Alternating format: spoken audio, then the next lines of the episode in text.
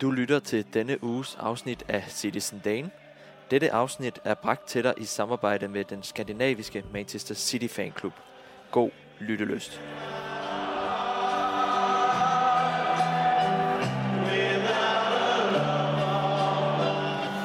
Ja, 4-3 blev resultatet tirsdag aften på Etihad Stadium. Manchester City bød Real Madrid velkommen, og nogen vil måske mene, at holdets defensiv var en anelse for gavmilde. Og netop den første kamp på Etihad og Citys chancer i det kommende returopgør er denne uges helt store emne.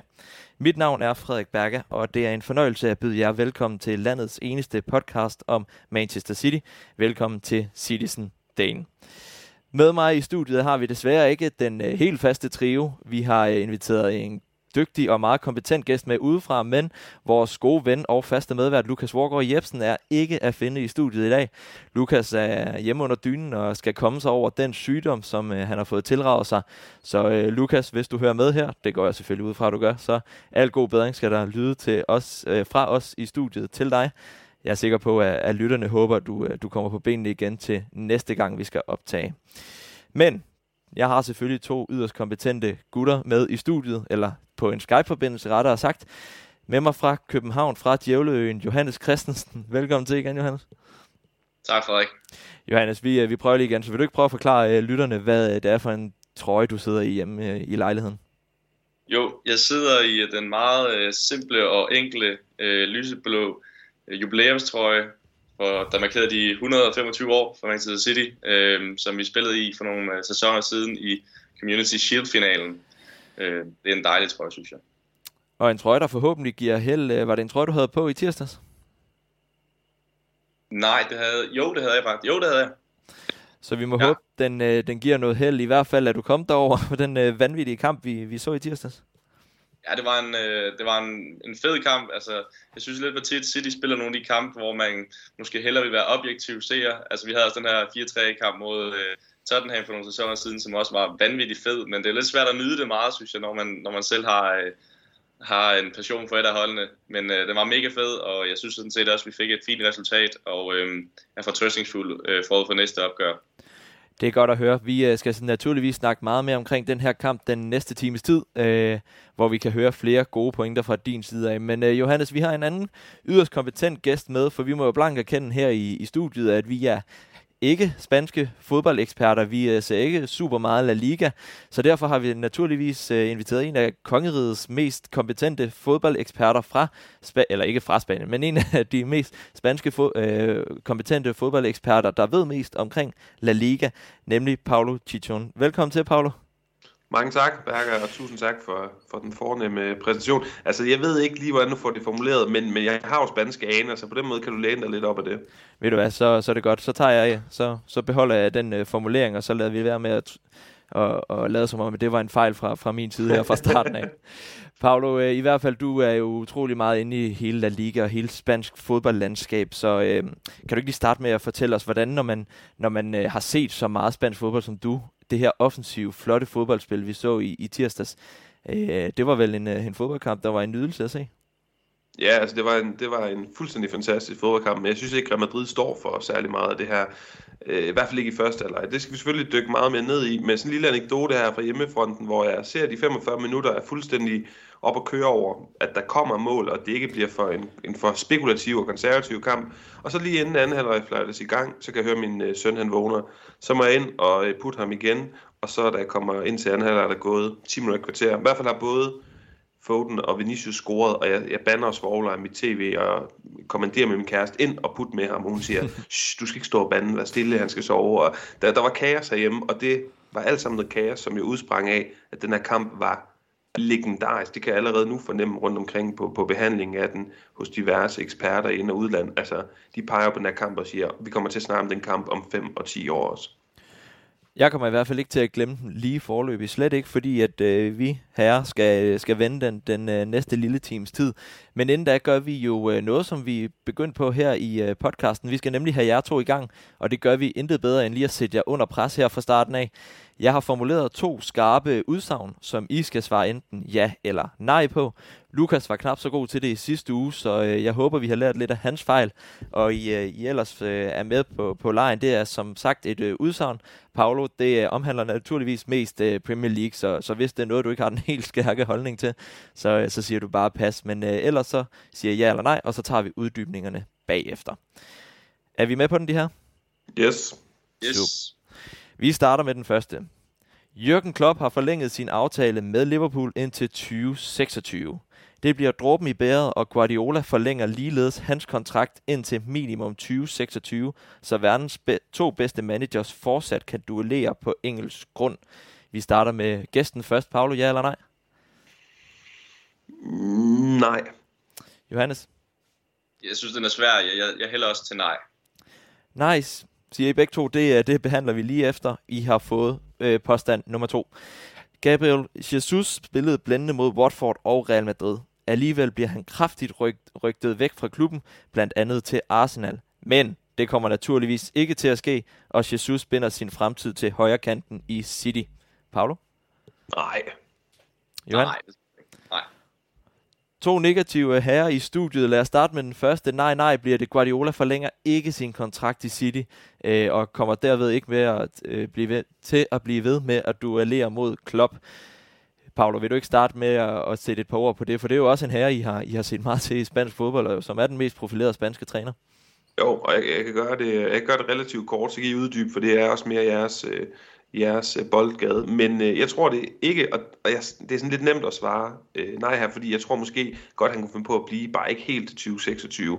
Øh, så måske en forlængelse, som, som er lidt mindre, eller at han forlænger til 2026, men så ikke bliver der kontrakten ud. Øh, jeg håber at se ham i italiensk fodbold. Jeg gad godt se ham fortsætte sin lille Europa-turné og se, om man også kan bygge noget stort op dernede. Og så har der jo været forlydende omkring, øh, at han har været i dialog med brasiliansk øh, fodboldforbund, eller i hvert fald, at de har været ude efter ham. Så jeg tror, der, der, der er simpelthen for mange fristelser for ham, og øh, han var så udbrændt efter ikke særlig mange år i Barcelona, to, øh, tre år var det vist også i Bayern, at han er oppe på så mange år hos CI City nu. Det er imponerende mere. til 26 så har han vel været der i 10 år. Det, det har jeg altså svært ved at se. Du sidder og nikker derhjemme, Johannes. Ja, for pokker skal de, de to, de, de nyder og de respekterer hinanden. De har uh, to af verdens bedste fodboldhold. Guardiola har et setup, der fuldstændig er skræddersyet til, at han skal sidde i cheftrænerstolen. Hvorfor ikke bare blive til 26? Jamen, jeg vil elske det, men øh, det tror jeg ikke, han gør, fordi han er Pep Guardiola. Øh, 10 år er for lang tid. Og, og som Paulus siger, det kan godt være, at han måske forlænger et år eller to mere, hvis det nu ikke er lykkedes, for eksempel at vinde Champions League.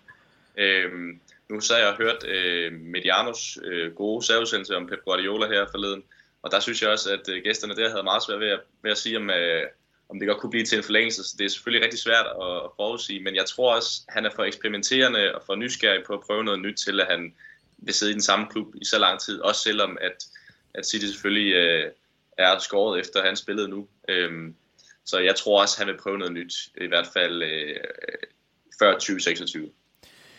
Det er jo heller ikke sikkert, at Jürgen Klopp bliver i Liverpool til 2026. Det er dog bare det, han har skrevet kontrakt med, og øh, guderne skal vide, at det bliver en lang sommer, hvis Liverpool vinder alle de trofæer, de er med i kamp om nu, samtidig med, at deres højt elskede tyske træner har forlænget kontrakten. Så øh, bliver det svært at være i det danske fodboldlandskab til sommer. Men det er selvfølgelig worst case scenario, og det, øh, det kommer forhåbentlig ikke til at ske.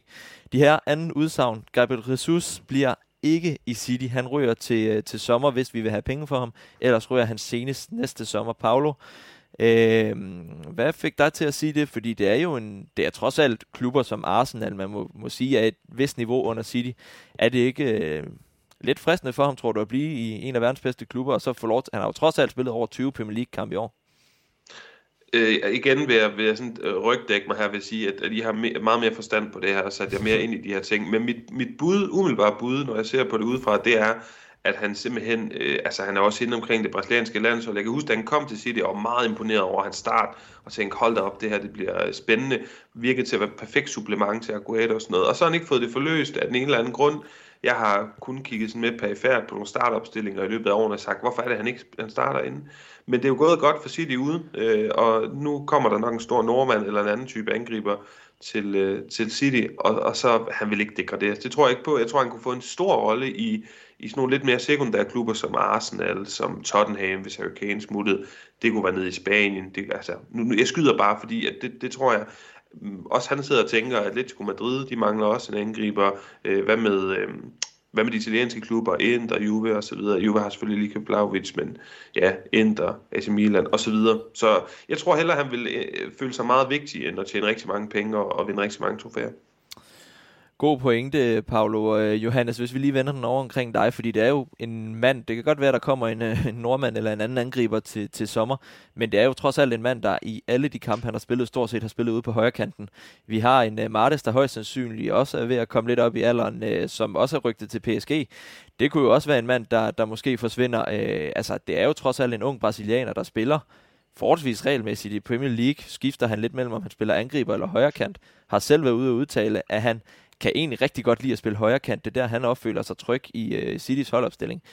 Altså, uh, er det ikke en spiller, man skal gøre meget for at holde uh, fast på? I hvert fald ikke sælge ham til en uh, konkurrent som Arsenal? Jo, det kan du sige. Øhm, jeg vil også ønske, at man faktisk beholdt ham i stedet for at hente Holland. Den har vi ligesom den før, mm. men, men jeg, altså, jeg, som Paolo siger, jeg tror bare ikke, der bliver plads til ham, fordi han er en rigtig god fodboldspiller og kan være stjerne på rigtig mange hold i Premier League øh, og udenfor, hvis det skal være. Men jeg tror bare, øh, så skal det være, som du siger, hvis man vil sælge Marais for eksempel, eller en anden af de der kantspillere skulle ryge, fordi man har for mange spillere øh, på de to øh, kantpositioner til, at, at de alle sammen kan forblive tilfredse, tror jeg, hvis man får en, øh, en Holland ind også. Og der virker han umiddelbart, som det ser ud øh, til nu, og som det forlyder, at, at det mest oplagte er, at det er Jesus, der er på vej væk. Øhm, så jeg, jeg tror altså ikke på, at han bliver.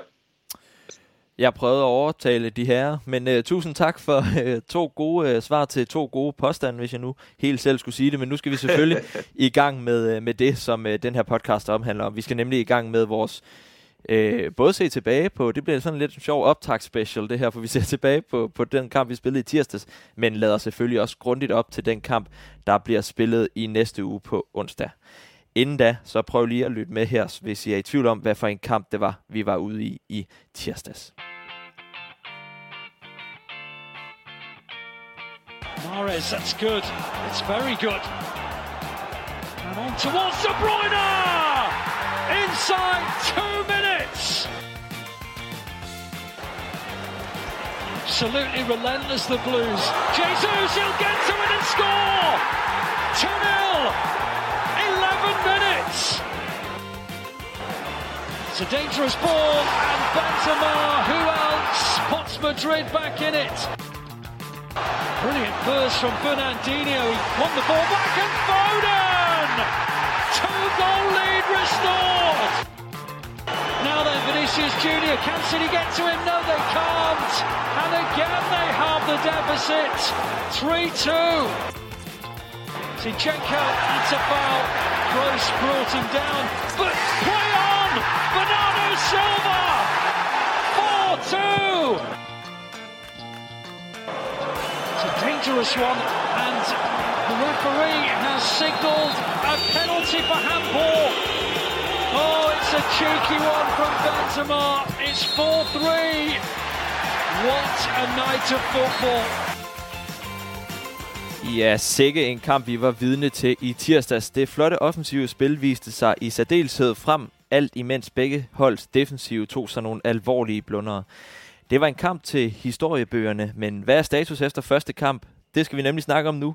Men øh, lad os lige starte med dig, Paolo, øh, for vi fik ikke optaget en øh, direkte optakt før tirsdagen, så jeg kunne egentlig rigtig godt tænke mig, inden vi går i gang med at debattere 100% den kamp, vi har været ude i, og hvad vi skal se frem til på onsdag. Som øh, spansk fodboldkondisør, du har fulgt med i, i rigtig mange år i øh, det spanske fodboldlandskab. Real Madrid som, øh, som klub i Champions League har en helt speciel historie. Kan du ikke prøve at, lige at tage os hurtigt igennem den? Jo, det kan du tro, og altså, det kan jo godt blive en roman, så I må endelig afbryde. Men sådan helt kort, så er Champions League, det er jo bare Real Madrids turnering. Det er jo Real Madrids turnering, det er sådan lidt, det, det joker man lidt med, men jeg siger det også lidt i alvor nede i Madrid. Øh, det, er, det er deres turnering, de har vundet den 13 gange, der er ikke nogen, der overhovedet kan komme hverken over øh, ved siden af, eller bare i nærheden af, i forhold til succesen i den turnering. Og det starter jo med de fem første hvad hedder det, editions, de fem første udgaver af den her turnering, da den bliver øh, stiftet, så vinder Real Madrid alle fem. Så går der, det er de, det er de sidste fem år i 50'erne, så går der nogle år, så vinder den igen øh, i 66. Og så tænker man, okay, hold da op, vi har jo allerede nu Champions League trofæer og fået grise med, og så går der faktisk 32 år, hvor at Real Madrid-fans er desperate. De har nogle legendariske hold med Juanito, La Quinta del Buita, der op igennem 80'erne. Sindssygt gode hold, der høster en masse øh, trofæer, øh, hvad hedder det, indenrigs i Spanien, nationale trofæer, Copa del Rey, La Liga osv. Og så 98, så vinder de La Septima den 7. Efter 32 års venten. Og det blev sådan en vanvittig forløsning, fordi man var bange for, at man var, eller man var jo reelt begyndt at sakke bagud i det her regnskab. Så vinder man den syvende igen langt øh, foran alle, og så sker der det, som vi kan sige, der sker med Madrid i nyere tid. Så kommer man ind i sådan nogle stimer, hvor man bare lidt falder over de her Champions League trofæer. Det kan jo lyde vildt, når jeg sidder og snakker med to City-folk som jer, som øh, vil gøre, det skal vi jo snakke mere om bagefter. For jeg, jeg tænker, at vi gør alt for bare at få et enkelt ikke også. Men så vinder de den har længe ventet i, to, i efter 32 år i 98, så vinder de igen i 2000, og så vinder de i 2002. Og så går der, øh, ja, hvad går der? 12 år, hvor man venter på La Decima den 10. og man snakker om det alle år øh, på, på daglig basis i, i alle de her 12 år fra 2002, hvor Zidane scorede det legendariske mål mod Leverkusen, og så til at Ramos scorede et legendarisk mål i Lissabon mod Atletico Madrid i alle 12 år, hver dag omkring den her klub, der snakker man om La Decima den 10. Og det kan jo virke sådan lidt arrogant eller nonchalant, at man bare opkalder de her titler efter, hvad, hvad antal det er, man, man er på vej til. Ikke? Så man snakker bare om den 10. Vi skal bare have den 10. Vi skal have den 10. Og man bliver desperat, fordi der går så lang tid, hvor man ikke er i nærheden. Øh, læg mærke til jer, øh, City-folk, der har haft lidt svært ved at gøre gældende i den her turnering i nogle år. Real Madrid har 6 år med Galacticos, med store spillere. Øh, det slutter med den første sæson med Ronaldo, Benzema, Xavi Alonso og øh, hvem mangler jeg, Kaká, i, i 9 sæson, 6 år, hvor de ikke kan komme videre fra, fra 16. finalen, eller det man også kalder 8. finalen. Så det går virkelig op og ned, turbulent tid for, for Real Madrid med den her turnering, men det er et og alt for Real Madrid. Og hvor jeg kan fornemme, det har jeg haft svært ved sådan at forstå, jeg kan fornemme det lidt omvendt hos jer, det må I lige øh, give mig, hvad hedder det, ret, hvis, ret mig, hvis jeg tager fejl. Men City-folk og generelt i Premier League, der er det vel den største turnering at vinde, og så er det også fedt at vinde Champions League i en given sæson. I Spanien og i Real Madrid det fuldstændig omvendt. Du kan vinde nok så mange ligatitler. Hvis ikke du gør dig gældende i Champions League, så er det fuldstændig lige meget. Det er jo, som du siger, også en turnering, der ofte bliver, øh, bliver kaldt Real Madrids turnering, i hvert fald nede i Madrid. Øh, kan du ikke øh, prøve lige at tage os igennem? Fordi hvis vi kigger tilbage på den kamp, de havde mod øh, Chelsea på Banabeo, der hørte jeg jo de kloge mennesker i TV3 Sportsstudie sige, at det var slet ikke på tale nede i Madrid-aviserne, at det overhovedet kunne, øh, kunne vende det her. Og så var der jo lige pludselig et chok, hvor, hvor øh, Modrids genialitet og Benzema's kynisme redder dem er det bare en, ikke en, ikke en selvfølge, men det er så, ind, så stort et indbegreb i den klub, at Champions League, det, det er deres turnering, som du siger her.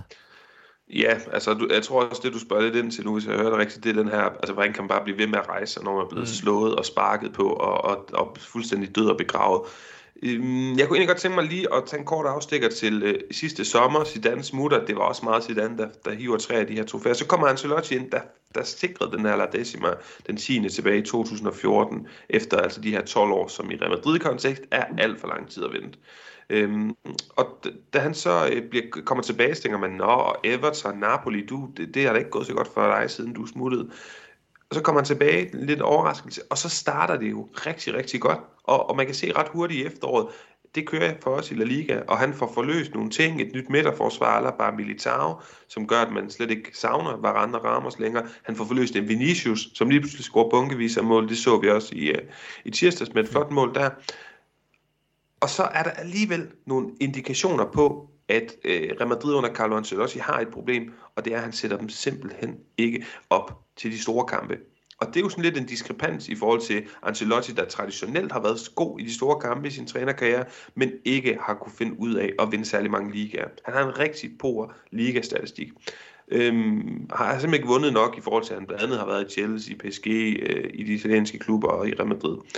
Men det har været omvendt af en eller anden grund i den her sæson. Han kommer tilbage, overraskende god i ligaen, og så kan han ikke sætte dem op. Og vi så det allerede i de to gruppekampe mod Inter Milan.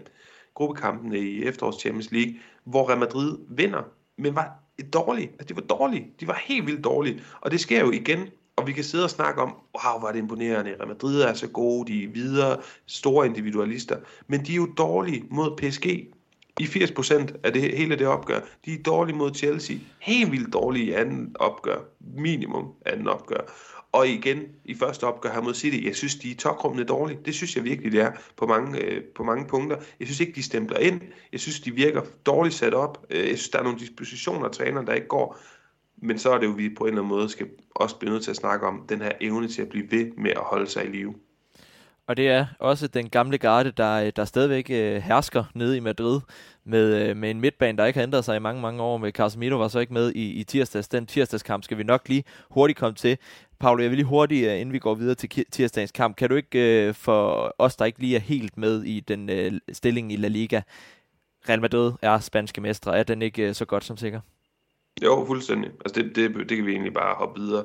Men hvis, hvis man sådan virkelig er påpasselig og livrem og sel og sådan noget, så skal man helst lige vinde lørdag. Jeg kan ikke engang huske, om man, man kun skal have et point eller vinde lørdag mod Espanyol, men der, der florerer jo allerede rygter om, at det er jo nærmest bare C-holdet, de skal stille med til, øh, til den kamp. Så de, de vinder, om det er på lørdag eller ikke, det, det kan man så spekulere i, om det er en vigtig optakt lige at have sikret det eller ej. Men det er 99,999% sikkert, at de vinder det mesterskab. Om de så gør det på lørdag mod Espanyol eller senere hen i forløbet, så er der i hvert fald nok kampe at tage. Så den er, den er fuldstændig sikker. Den er fuldstændig sikker. Det er desværre ikke det, man kan sige, øh, Johannes, omkring det kapløb, vi er ude i mod, øh, mod Liverpool i Premier League. Så der er der selvfølgelig også en lille fordel til, til Real Madrid inden kampen på, på onsdag.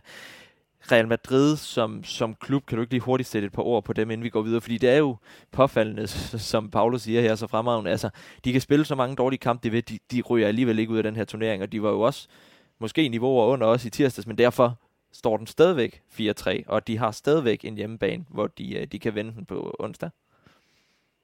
Jo, og det, øh, det er jo lidt fantastisk, synes jeg, at se. Jeg sad og så kampene med stor fornøjelse mod øh, PSG og mod øh, Chelsea, som Real Madrid havde, hvor at de jo netop har de her individualister, der bare altid stempler ind i de her Champions League-kampe og, øh, og afgør det for dem. Og det, er en, det, er, det virker til, at det er en sådan helt særlig evne, som Real Madrid har. Øh, og det viste de jo også øh, lidt af i, i tirsdags, hvor at, at ud af ingenting, så scorer Benzema et helt fremragende mål. Og, øh, og hver gang de kommer ned med to, øh, to mål, så kommer de tilbage. Og, og, og, og jeg sad og tænkte der efter, efter 20 minutter, okay, City kan køre dem herover 3-4-0. Og der kommer Real Madrid bare stille og roligt tilbage hver eneste gang, og nu er det stadigvæk helt åbent. Så det er bare en klassisk Real Madrid. Øhm, så håber jeg bare, at vi kan gøre det færdigt i Madrid den her gang. Lad os håbe på det, og lad os da gå stille og roligt over mod, øh, mod tirsdagens kamp for 4-3. Et yderst interessant opgør, for jeg har sagt her i starten, øh, Johannes, vi snakkede lidt om det, før vi tændte mikrofonerne, men altså, jeg sad personligt med en meget skuffet fornemmelse efter den her kamp, fordi som du siger, vi kunne have været foran 3-4-0.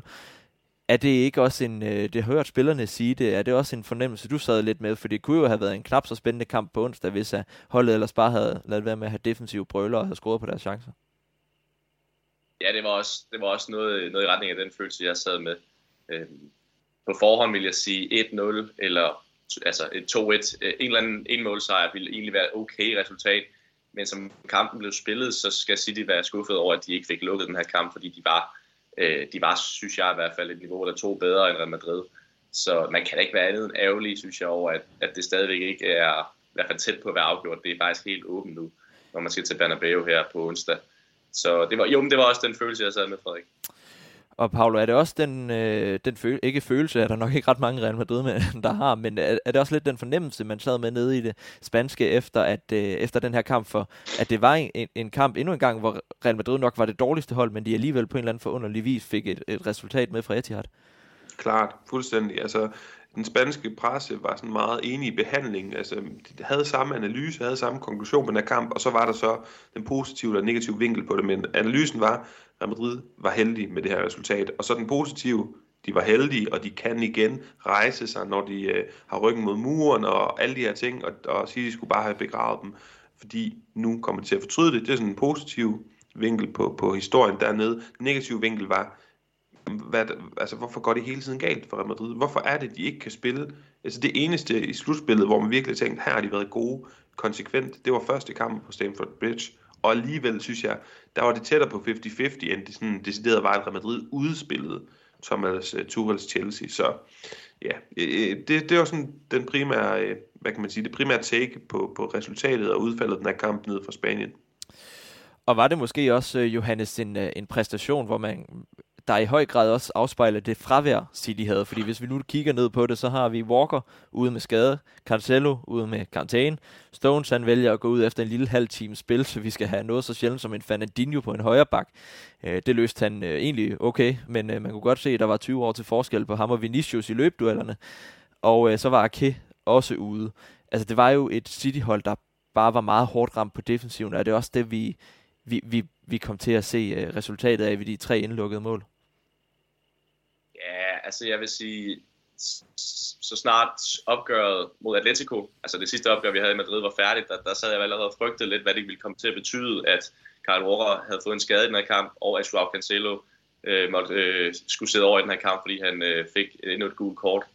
Øhm, Ja, altså jeg synes faktisk, at Sinchenko han gør det rigtig fint på venstre bak, øh, er også med i, i det fjerde mål, City laver, og, og har nogle fine offensive øh, spilmønstre, øh, ligger godt op med de andre, bliver heller ikke rigtig udstillet så meget defensivt.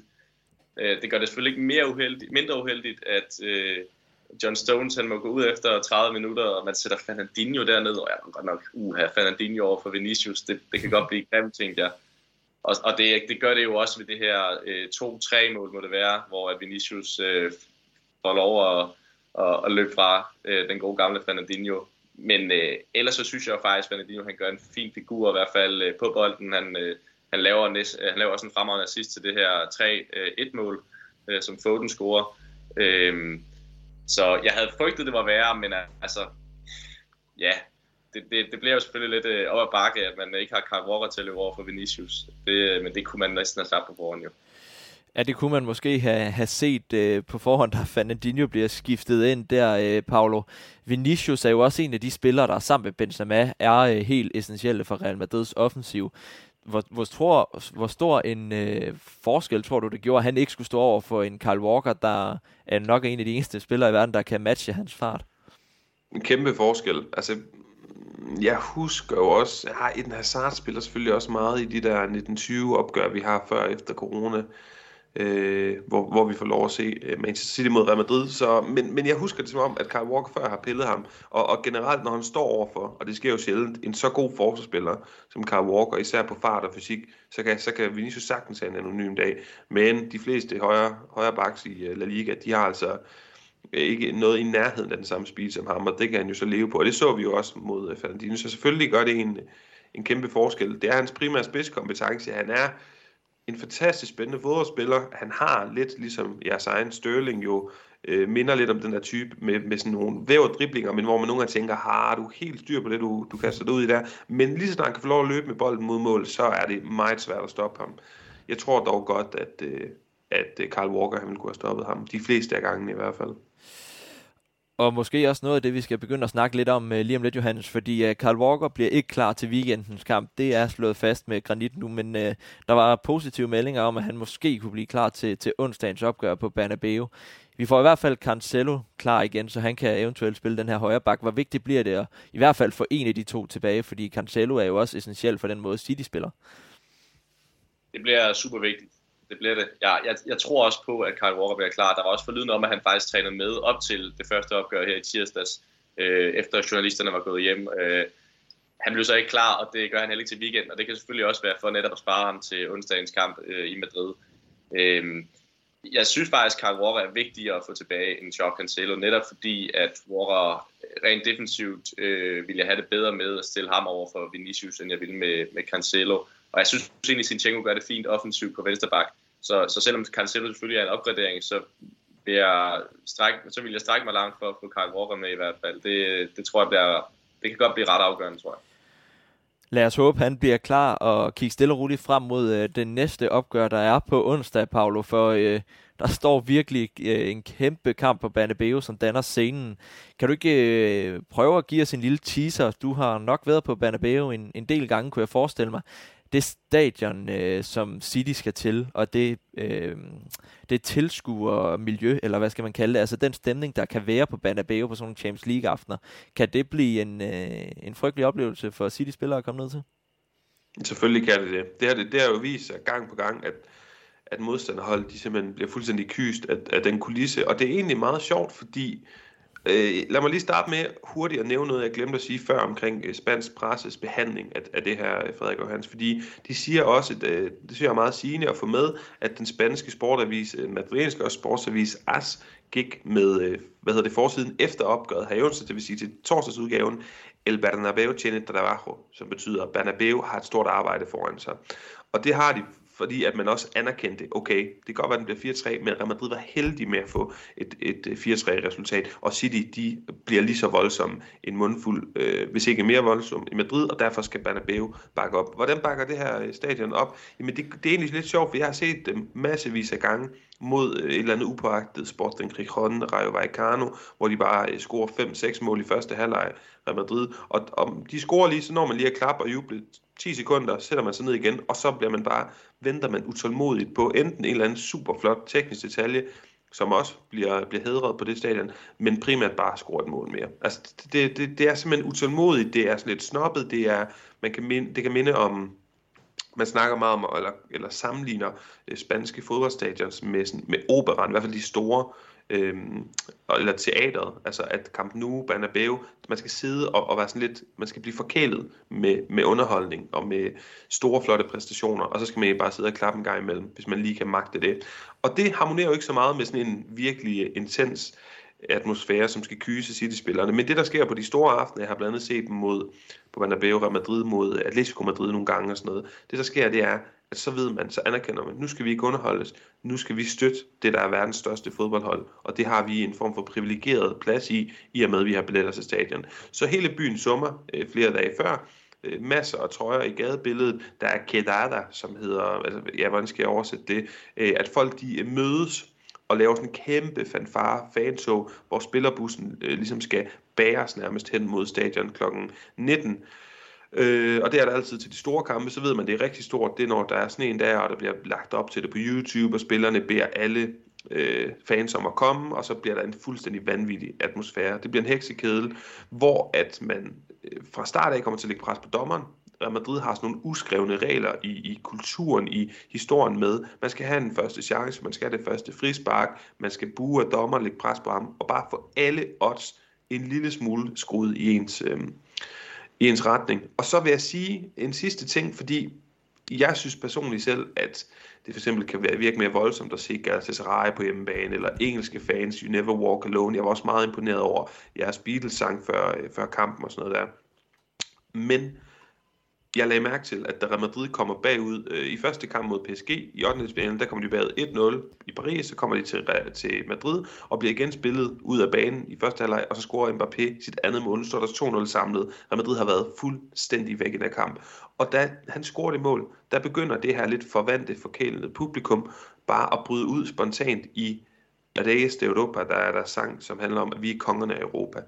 Og det kan også igen virke sådan lidt, jamen, har, har I ikke nogen, øh, altså prøv, prøv, prøv lige at kigge ud. I er i at blive eksploderet ud på røv og albuer af PSG af jeres egen turnering. Hvorfor er det, I synger det her? Men der er sådan en sindssygt stærk, øh, hvad hedder det, tillid og, og, og tro på egne evner, at det skal man nok øh, komme igennem. Og det er måske på en eller anden måde det mest uhyggelige ved det her stadion, og ved den kulisse City skal ind i. Jamen, de kan jo godt score tre mål i første halvleg, og er det så over? Altså, det, det, det må I jo svare på. Hvad, tror I det over, hvis øh, uh, City de får en 3-0 i første halvleg? For det er jo lige det, jeg skulle til at, at, at smide hænder imod dig og Johannes. Det er jo ikke et sted, hvor vi kan komme ned, og så selvom vi får en 2-0, 3-0, så er der alligevel fire måls forskel. Ikke? Men altså, hvis vi så får en 2-0, så skal Real Madrid bare hente tre mål på os, siger jeg bare, fordi Real Madrid har en evne til at, at komme tilbage i, i, øh, forholdsvis dårlige situationer, som de har vist gang på gang. Altså det her stadion og den her måde, som, som Banabeo kan kyse modstanderhold. Det er vel her, vi, skal, vi virkelig skal have tiltro til vores erfarne øh, spillere, som en Kevin De Bruyne, der skal tage os på skuldrene af og, og, og, og hive den her sejr hjem, fordi det er, jo, det er jo bare et svært sted at spille, ikke? Jo, det er det, og jeg synes, det er utrolig svært at sige, hvis City kommer foran 1-0, 2-0, øh, kan man så afskrive Real Madrid. Det kan man jo nok, selvfølgelig nok ikke, fordi at, øh, de har vist, øh, bare i den her sæson flere gange, hvordan de, øh, de har en magisk evne til altid at komme tilbage. Og det er et særligt hold, og det, øh, det skal City også gå ind til kampen med velvidende om. Øh, det, der taler for City måske har noget, altså de har noget erfaring. Øh, de har spillet her for lidt over to år siden i en, øh, en knockout-kamp i Champions League, hvor det, øh, det er jo var ret svært i hvert fald i første halvleg, så vidt jeg husker for City, at øh, ligesom få et ben til jorden, og de blev øh, spillet meget tilbage, men, men i anden halvleg faldt de mere til ro, og de endte jo også med, med at få et sejr med hjem. Øh, så ja, altså jeg, jeg tænker, at de, de første 10-15 minutter bliver rigtig afgørende for City, og de skal ikke komme med en indstilling, som de måske øh, havde i, i øh, Atletico-kampen på udebanen, hvor man skal ned og pakke sig. Det mener jeg er forkert. Jeg synes, de skal gå ind og angribe kampen. Øh, husk på, at de var det bedre hold i første halvleg, og at, øh, at, at Real Madrid ikke er øh, lige så stærk som dem på topdag, øh, og derfor så, så skal man ud og angribe den her kamp, og og forsøge at, at score to-tre mål. Øh, selvfølgelig. Øh, lad være med at tænke alt for meget over, over kulissen og over, øh, at man har vundet 4-3, og Real Madrid er et særligt hold osv., men, men simpelthen bare ud og spille fodbold, ligesom øh, man vil gøre mod en hver anden modstander. Ja, det lyder jo dejligt simpelt. Øh, den øh, sender vi gerne videre til Pep Guardiola og sørger for, at han kommer ud og spiller fodbold på, på et øh, ellers meget stemningsfyldt Bernabeu, som vi må gå ud fra. Paolo, du nævnte det kort, de spanske medier og den selve Real Madrid-fansnes forventninger til den her kamp. Er, er, det, er, er der sådan lidt den samme forventning, som der har været mange gange før, at det her det er et Real Madrid-hold, de skal nok overvinde det her øh, ud, den her udfordring, som øh, byder på i semifinalen, eller er man måske lidt mere skeptisk omkring, at det er et af de absolut bedste hold i verden, der kommer til, til Bernabeu nu? Altså, de spanske hold, og de, øh, undskyld, de spanske fans og de spanske øh, medier, journalister og eksperter orienterer sig nærmest sådan øh, nonchalant lidt mod udlandet, men alligevel har det fordi at Citys dominans og Guardiolas evner i udlandet har været så store, fordi han har spansk pas, øh, så, har de, så er det gået op for dem, okay, det her det er altså ikke bare et hvilket som helst hold. Så jeg fornemmer ikke, og jeg synes ikke, jeg har læst, ja ja, det, det skal nok gå, Øh, og, men, men det er jo også, altså, prøv lige at se modstanderne, det er PSG med ryggen mod muren. Så var der selvfølgelig Chelsea, hvor man får så godt et resultat i første kamp i England, at der tænkte man, der er ikke nogen chance for, at det går galt, hvilket det jo så det øh, faktisk gjorde og var meget tæt på at, at ende med også at gøre. Men der har ikke været sådan en, en jeg, har ikke, jeg fornemmer ikke en optimisme, hvor man bare tør spå om, jamen selvfølgelig, kan, selvfølgelig ryger, hvad det, selvfølgelig ryger City ud nu, og selvfølgelig kommer Real Madrid tilbage og kommer i finalen. Det, det har, oplever jeg slet ikke, men der jeg oplever sådan en realisme omkring, den her kamp er åben, og når man har Real Madrids evne en mente til at rejse sig, når vi ser, hvad de har været i stand til, Først ved de her magiske 20-30 minutter mod PSG med, med tre mål af Benzema, og så altså bagefter øh, Chelsea, hvor man virkelig først har et godt resultat, så smider det hele væk, får det væk, og så igen kommer tilbage på det nærmest sværeste tidspunkt i sin kamp, så har man en tiltro til, at selvfølgelig har Real Madrid øh, nogle fine, fine chancer. Og det skal vi jo selvfølgelig øh, forsøge øh, at få fuldstændig øh, øh ødelagt de chancer, øh, Johannes, her på, på, på onsdag de, øh, hvad skal, hvad, hvad, nu nævnte du kort at sige, at de skal komme og spille fodbold. Det skal ikke blive en øh, kamp ligesom den anden, vi havde nede i Madrid for, for nogle uger siden. Øh, er, er, tror du, at det er et, øh, et City-hold, der kommer ud øh, og så, øh, så forsøger at spille fodbold, og så på den måde øh, besejre Real Madrid? Ja, det er min opfattelse, at det vil være. Øhm, jeg synes, man skal lade sig inspirere lidt af, af Chelsea. Altså, øh, Chelsea havde ryggen mod muren. De skulle ned og jagte et resultat det skal City ikke, og psykologi betyder utrolig meget i de her kampe, og derfor er det, det er også muligt, at øh, man vil pakke sig lidt mere, men altså, jeg synes bare, man skal gå ud, øh, lad være med at tænke for meget på, at man har et resultat at forsvare, og så, så gå ud og vise, at man er det bedre fodboldhold, gå ud og sætte sig på kampen, og ud og presse øh, Real Madrid tilbage, som man gjorde i det første opgør.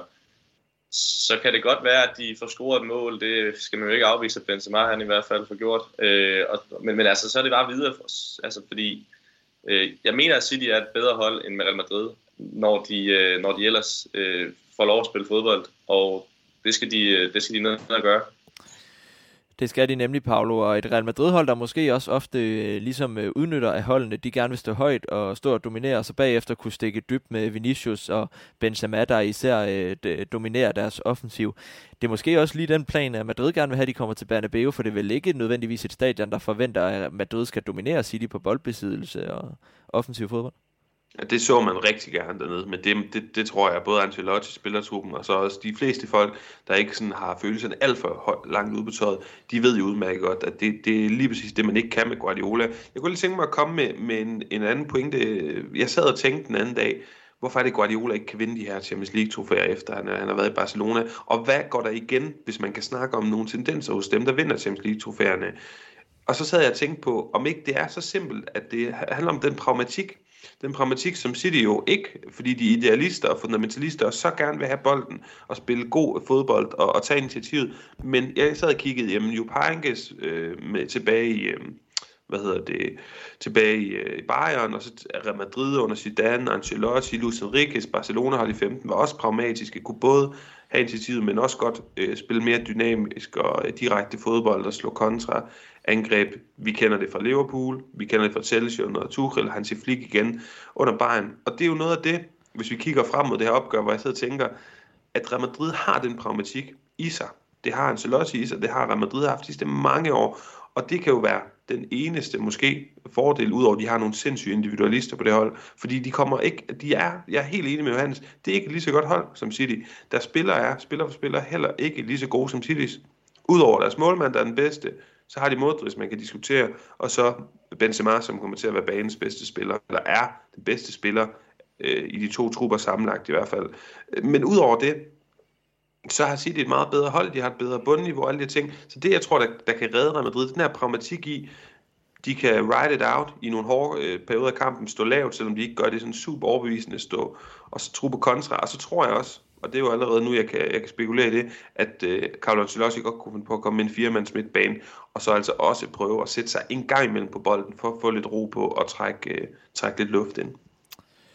Ja, det lyder jo øh, ikke super godt for, for City chancer på onsdag, Johannes. Det her med, det kunne godt være en god pointe, at City jo ikke er pragmatikere, og det er ofte, ofte den idealistiske form for, for fodbold trods alt også øh, forhåbentlig et, øh, et forsvar, der kan stille op i, i stærkeste kæde, så har vi jo set blandt andet i sidste sæson, at, at City er blevet forbedret væsentligt defensivt med Ruben Dias indkomst, ankomst til, til City også. Øh, så, så tror du også, det kunne være en tanke i Guardiola måske. Vi er på en svær udebane. Lad os prøve også at være lidt mere pragmatiske. Vi skal ikke altid spille bolden ud i farlige situationer, som, øh, som den gode Ederson ellers har øh, for vaner gør. Jamen, det jeg synes, det er en god pointe, Paolo har i forhold til, til i hvert fald også de tidligere sæsoner, hvor Guardiola har haft det svært i Champions League. Jeg synes, han er blevet bedre til det, øh, også at være pragmatisk. Man så blandt andet mod United på hjemmebane, hvor man øh, har haft utrolig mange problemer med at slå United, fordi de bare stillede sig lavt ned og, øh, og kørte kontra. Men der gjorde man jo netop det, at man faktisk også holdt lidt igen og, og brugte lidt af den samme medicin mod, mod United, altså at man kunne køre kontra, og så smadrede man dem jo fuldstændig i Atletico synes jeg jo heller ikke, man kom ned øh, og bare var arrogante og ville sidde på bolden. Der synes jeg nemlig også, at man kom med en ret pragmatisk tilgang, hvor man øh, stod lavt. Jeg, jeg, det er svært at sige, hvor meget der er, ligesom er meningen, og hvor meget det er, at man bliver kyset af, af de omgivelser, man, man har osv. Men, men det synes jeg jo ikke var nødvendigvis en, øh, en virkelig stærk præstation. Altså man gik videre, og, og man, man klarede sig uden at lukke et mål ind.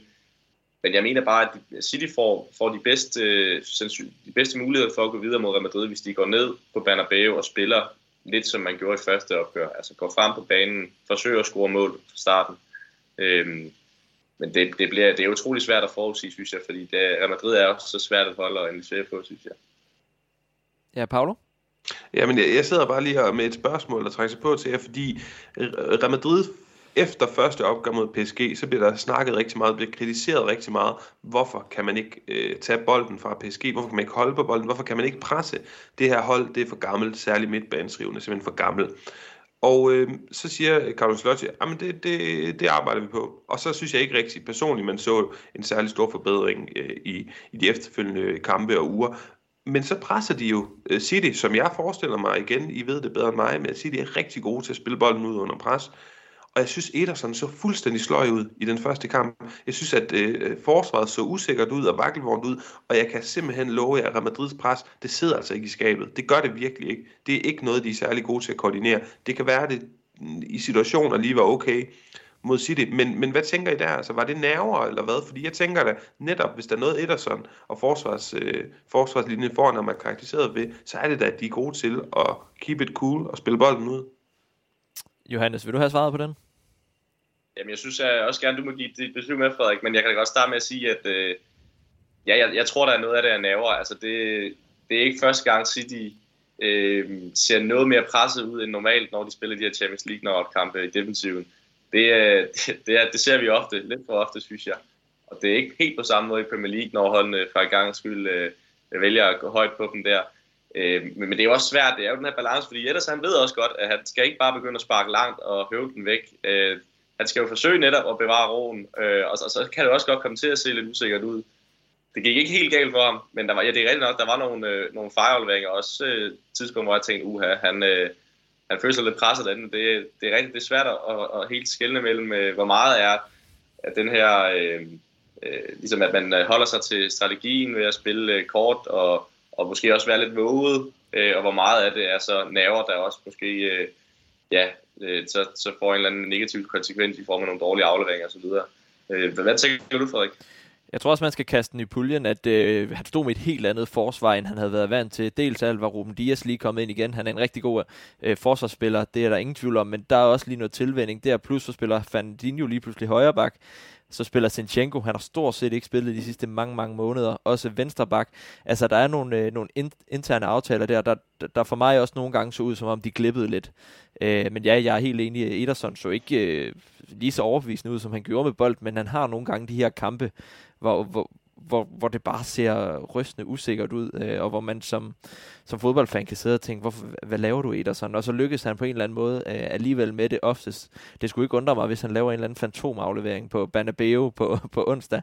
Øh, så, så det er lidt den målmand, han er. Han har meget risiko i sit spil, og så er der desværre også nogle kampe, hvor, øh, hvor det ikke altid fungerer 100%. Øh, det vil være min øh, vurdering på det i hvert fald. Men øh, godt spørgsmål, øh, Paolo. Skønt, du lige kan overtage øh, værtsrollen her i, i podcasten på, på debut-afsnittet. Øh, Men øh, ellers lad os øh, stille og roligt runde, øh, runde afsnittet af her, dreng. For jeg kunne godt tænke mig at høre, jeg, var, jeg sad og var lidt overrasket, da jeg sad og, og så nedtagt efter den her kamp. Det er noget, jeg sjældent gør. Men øh, Laudrup og Elkær, de, øh, de to... Øh, eksperter på, på 3 plus der fik simpelthen meldt ud, at de synes Real Madrid var små favoritter. Real Madrid-hold, jeg synes, man tydeligt kunne se, var, var, var, var, var niveauer under City, øh, Paolo. Er det, er det også sådan, man ser på det i Spanien og med spanske briller? Altså, synes man, at Real Madrid er favoritter til at vinde den her kamp? Mm, altså, måske 51-49. Der er i hvert fald, øh, hvad kan man sige, en, en selvforståelse og en stolthed, der gør, at man aldrig vil lægge sig ned og gøre det, som jeg gør lige om lidt, og sige, at City er måske 70-30 eller 65-35 favoritter, hvilket jeg synes. Men øh, det, det vil man aldrig gøre dernede. Og så tror jeg måske også, hvis jeg skal tage de to øh, tidligere fodboldspillere i, øh, i forsvar, at de bliver ved med at, at og negligere Real Madrid ind i det studie. Fordi at Real Madrid er ikke fancy og moderne og har strategi og øh, har et øh, typisk blueprint og øh, har en tålmodighed med en træner og en romantisk klub. Det er jo også kedeligt at snakke om dem, der hele tiden vinder. Og øh, især når man ikke rigtig kan forklare, hvorfor de vinder. Fordi det oplever jeg virkelig også at have problemer med. Det tror jeg virkelig, alle folk har problemer med. Jeg har ikke hørt nogen komme med en fuldstændig simpel, præcis forklaring på, hvorfor kan, kan Real Madrid gøre de her ting. Men det kan de, og øh, derfor tror jeg bare, også, de er bange for ikke at se for dumme ud, de to, øh, de to eksperter. Johannes, øh, er du også lige så overrasket som mig? Altså, fordi jeg, jeg havde da trods alt troet, at City, altså nu må vi godt nok sige, at det blev en 4-3, og City så defensivt svag ud, men det er stadigvæk en etmålsføring at tage til Bernabeu med. Altså, og City skal da nok score mod det Real Madrid-hold, det er jeg ikke så meget i tvivl om. Spørgsmålet er, om man kan holde dem fra fadet. Øh, er du også måske øh, lidt samme, Paolo, også, at det er City, der egentlig er små favoritter? Eller er du enig med Elke og, og Laudrup? Nej, jeg var også overrasket over deres udmelding. Men, men det er jo ikke første gang, man bliver overrasket over i hvert fald, hvad noget af det Præge Mælke, han siger i studiet der. Det, det kan være lidt uh, sensationalistisk nogle gange. Uh, jeg ved ikke, om de hænger sig for meget i, at de har siddet i det studie for længe, og, og måske uh, ser lidt for meget på den her historie med, hvordan Real Madrid altid ender med at vinde i Champions League, hvordan City altid ender med at rydde i den her uh, turnering. Fordi det er jo rent nok, altså det taler jo selvfølgelig for Real Madrid, at, uh, at, at de måske bare er bedre i, til at performe i de her turneringer, men jeg synes, jeg synes også, det, det er vildt at sige, at de skulle være favoritter. Det, det er heller ikke min vurdering, og jeg var faktisk også lige inde på, på den bookmaker, jeg nu bruger, øh, når jeg engang imellem smider en, øh, en 100 kroner. Og der var, øh, hvis man smider 100 kroner der, så får man 118 kroner igen, hvis City går videre, og man får 450 igen, hvis Real Madrid går videre. Så, så de deler i hvert fald også øh, en opfattelse af, at, at City er øh, rimelig komfortable favoritter. Men altså, det ville jo ikke være første gang, hvis at, øh, der skete en stor overraskelse, og bookmakeren til fejl. Så øh, jeg, jeg kan godt forstå, at man har...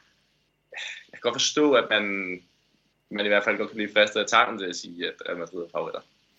Og så kan vi også konstatere, at det er hverken Michael Laudrup eller Præm Melkær, der ordner odds på din uh, favorit hjemmeside, uh, Johannes. tak, for, uh, tak for det spiltip. Uh, de her, det har været fremragende de sidste uh, små 50 minutters tid. Jeg tænker lige, vi slutter af med at skulle have lidt på spil, for uh, nu har vi jo en, uh, en spansk fodboldekspert her i studiet, så Paolo, vil du ikke have lov til at sige, hvem går videre, og hvad ender kampen på onsdag? Jo, men jeg vil godt lige have lov først lige at sige nogle ting, vi skal holde øje med sådan en kamp, bare lynhurtigt. Gerne. Øh, fordi øh, nu snakker vi om det her med at spille ud fra, tålmodigt ud fra from the back, ud af forsvaret. Øh, det skal Ederson passe på med, fordi øh, det har vi altså set både øh, Donnarumma slå sig på, Edward Mendy, tidligere Sven Ulrik, Loris Karius. Så hvis I de gerne vil gå videre, så skal det være med det. Så skal de score på deres chancer. Det kan I også lige hilse Guardiola strenge og sige, fordi det er altså en klassiker mod Real Madrid. Udspille dem fuldstændig, komme frem til vanvittigt mange chancer. Men de skal puttes ind i nettet, og de skal tælle. De skal ikke være marginalt offside og sådan noget der. Og så sidst men ikke mindst, så så tror jeg bare, at I skal hilse Ederson og sige, at han skal lige hive en kæmpe redning frem. Og det må godt være på den første store afslutning. Fordi læg lige mærke til, det der Benzema-mål, som jo reelt gør, at Madrid kommer ind i en kamp, de slet ikke er mødt op til i tirsdags. Det er jo ikke en chance. Det er jo helt vildt. Det er ikke en chance. Da det indlæg, der kommer, jeg ser ham lave afslutningen, hvor, altså, hvordan kommer du ud på den bold, og hvordan sender du den ind med sådan lidt halvforkølet venstreben, det er fuldstændig uhyggeligt. Jeg tror, jeg så nogle statistikker, der sagde, at der var 0,03 xg på den. Altså med andre ord, jamen ikke, at du vil score på 3 ud af 10, men du vil score på 3 ud af 100 gange på, øh, på den afslutning. Nå, det var bare lige det. Jeg skal nok øh, også øh, hvad hedder sådan noget, øh, skal nok også øh, komme med et bud, og, og hvad, spørg, hvad du spurgte om, hvad den bliver, og hvad mere? Og hvem der går videre. Yes, jamen øh, det er jo så, i hvert fald City, jeg tror, går videre, går de bare videre 3-1 måske, tror jeg. En målrig kamp igen? Yes. Og øh, tak for, for rådene der. Dem skal vi nok sende videre til, øh, til Pep Guardiola på vores direkte hotline til ham. Øh, jeg tror ikke, der, der er nogen tvivl om, at han også er, er yderst opmærksom på, på de ting, du, øh, du nævner der. Lige en lille øh, anekdote kan jeg så smide ind. Jeg så på Citys øh, Twitter, eller var det Facebook, det var faktisk ikke huske, at de havde trænet noget så sjældent som rent øh, skudtræning til, øh, til træningerne nu her øh, inden weekenden. Okay.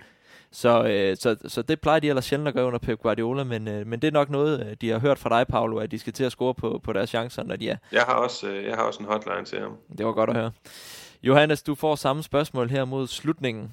Hvem går videre, og hvad bliver resultatet? City går videre, og jeg tror, City vinder 2-1 på Bernabeu. Efter at være bagud 1-0 efter at være bagud. Oh. Det leder til, at vi kan få nogle øh, grå hår på, øh, på onsdag. De herrer, tusind tak for, at I lige tunede ind på det virtuelle podcaststudie, vi har kørende her i Odense. Først og fremmest, Paolo, tusind, tusind tak for, at du tog dine øh, spanske kendskaber med øh, ind i studiet og virkelig gav os et øh, indtryk af, hvad det er for en størrelse, vi både står over for i tirsdags, men også kommer til at skulle duellere mod på, ons- i ons- på onsdag.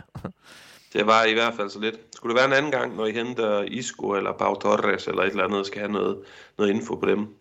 Jeg tror, Isco var på vej mod Betis, eller sådan noget, var det ikke noget af det? Jo, men da han skifter til Real i 13, der er han vel tættest på City, er han ikke det? Jo, det tror jeg. Mm. Ja. Ja, så, så fik vi også lige en status på, på Isco her i slutningen. I hvert fald, Paolo, tusind, tusind tak, og øh, så håber vi, at vi får en, øh, en flot kamp på, på onsdag, så vi kan vende igen på et eller andet givet tidspunkt og få lov til at snakke spansk fodbold med dig. Tusind tak for det, og øh, al held og lykke med at få Sønneke puttet inden øh, kampstart i på onsdag. Ja, den tager, den tager moren på, på, på, på onsdag. Jeg tør simpelthen ikke at, at satse på andet. Men det var i hvert fald så lidt. Tak fordi jeg måtte være med. Ja, det, øh, det lyder som en god aftale, I har fået på plads der. Johannes Christensen fra København igen. I dag så er du ikke bare overkrop ude i solskinnet, men uh, tusind tak for, at du igen fik, uh, fik tid til at snakke City med os. Selv tak, Frederik. En fornøjelse. Og til sidst har vi selvfølgelig bare at sige uh, al god bedring til vores uh, gode ven og faste medvært uh, Lukas Vorgård Jebsen derhjemme, og sige, at denne podcast er lavet i samarbejde med den skandinaviske Manchester City Fan Club. Så øh, sidder du derude og føler dig lidt ensom som City-fan i Danmark, det kan man godt, tro mig, så skynd jeg gå ind og kigge på enten hjemmesiden eller melde dig ind i fanklubben der, så, øh, så kan du blive en del af et skønt, meget småt, men øh, fantastisk lille Manchester City fanklub i Kongeriget Danmark. Mit navn er Frederik Berge, og det var en fornøjelse endnu en gang at få lov til at snakke City med jer, og håber I har haft en, øh, en godt indtryk af, hvad det er for en størrelse, vi står overfor på onsdag. Og så alt held og lykke med weekendens kamp og kampen på onsdag. God weekend.